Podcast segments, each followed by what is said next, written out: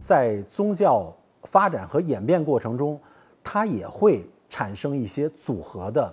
一些新的衍生的这种现象。就比如说，它西边有一个世世界遗产，就是在一个广泛的区域内，他们建造了好多城，有的城呢是粉色的，有的城是金色的，有的城是玫瑰色的。他们管那城就叫布尔啊，叫乌代布尔、斋普尔，都是这种城市。所以那一个区域也是一个世界遗产。这是公元一千年的时候。再往后，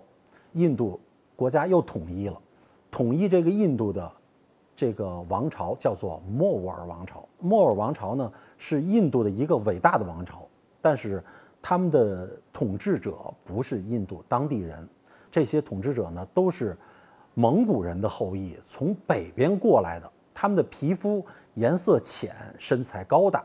那么从对事物的理解上来说，跟当地人也不一样。但是莫卧儿这王朝这几百年给印度留下了好几座世界遗产，而且都是大城。比如说咱们知道的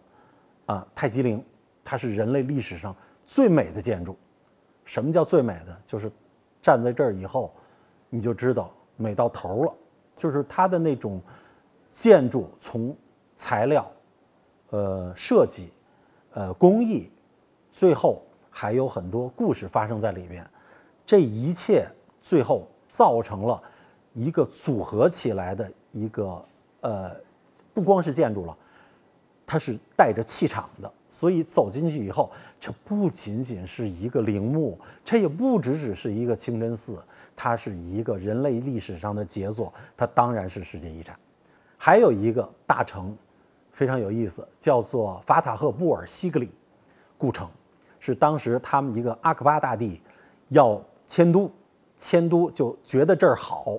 因为他到那儿以后受了先人的指点，生出儿子来了。以前他没有继承人，一下一年之后就有继承人了，于是呃，迁都就到这儿。可是这地儿对不起没水，所以把这大城建立在一个干涸的一个地方，这是一个不能忍受的。所以在那儿一共就待了几年，又迁都回阿格拉了。但不管怎么样，莫卧儿王朝留下了好几个世界遗产，最后还包括胡马雍陵在德里，这都是世界遗产。时间再往后，呃，那就印度进入了另外一个时代了。是什么时代呢？就是大航海时代。大航海时代给印度带来的影响还是挺大的，但是这种影响我们需要空杯去理解。比如说，从西方来的那些大船不仅仅带来了船坚炮利，同时它还带来了宗教。所以在印度有一个地方叫果阿，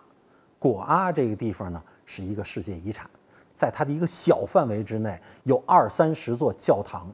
这个教堂里边有传教士的干尸，现在走到那儿一样是可以看到的。那么还有呢，就是后来英国人来了，英国人来了以后带来了现在的科技，不仅仅给印度印邮票、印钱币，而且印度很早就有了火车。所以呢，在孟买有一个火车站叫做恰德拉巴蒂施瓦吉火车站，这个火车站漂亮的，真是觉得这火车站摆在世界任何一个地方全是世界遗产，因为它的工艺、它的风格是印度风格，再加上维多利亚风格，再加上穆斯林风格，所以三种建筑风格混合起来的一个石刻建筑的精品，它当然就是世界遗产。所以把世呃印度的世界遗产摆在一起，我们就能够清清楚楚地看出印度的时代就是这么一路走过来的。